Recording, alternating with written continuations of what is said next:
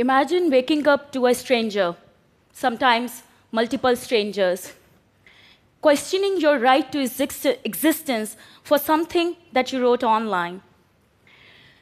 Waking up to a angry message, scared and worried for your safety. Welcome to the world of cyber harassment. The kind of harassment that women face in Pakistan is very serious and leads to sometimes deadly outcomes. This kind of harassment keeps women from accessing internet, essentially knowledge. It's a form of op- oppression. Pakistan is the sixth most populous country in the world, with 140 million people having access to mobile technologies and 15% of uh, internet penetration. And this number doesn't seem to go down with the rise of new technologies.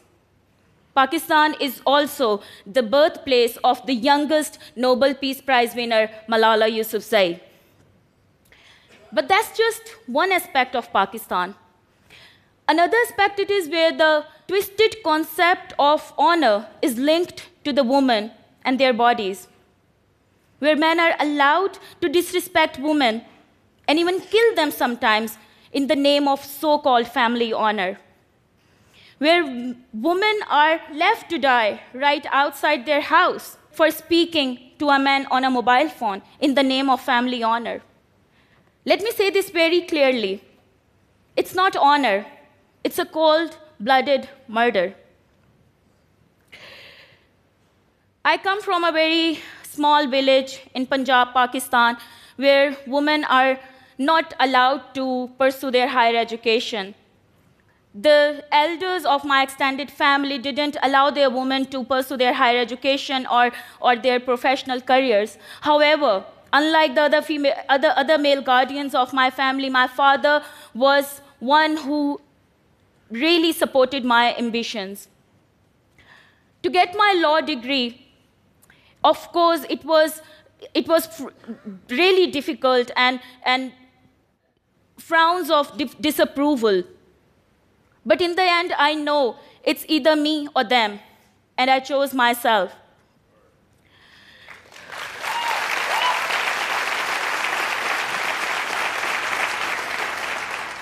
My family traditions and expectations from women wouldn't allow me to own a mobile phone until I was married. And even when I was married, this tool became a tool for my own surveillance.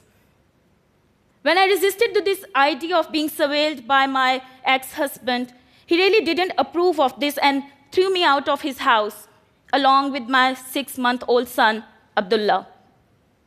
And that was the time when I first asked myself, why?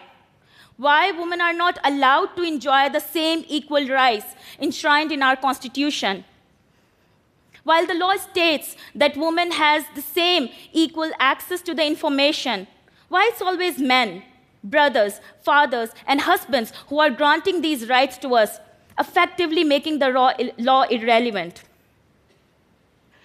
So I decided to take a step instead of keep questioning these patriarchal structures and societal norms. And I founded Digital Rights Foundation in 2012 to address all the issues and experiences of women's, ex- women's experiences in the online spaces and cyber harassment. From lobbying for free and safe internet to convincing young women that access to the safe internet is their fundamental basic human right I'm trying to play my part in igniting this spark to address the questions that have bothered me all these years.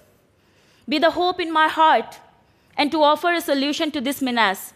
I started Pakistan's and region's first cyber harassment helpline in December 2016.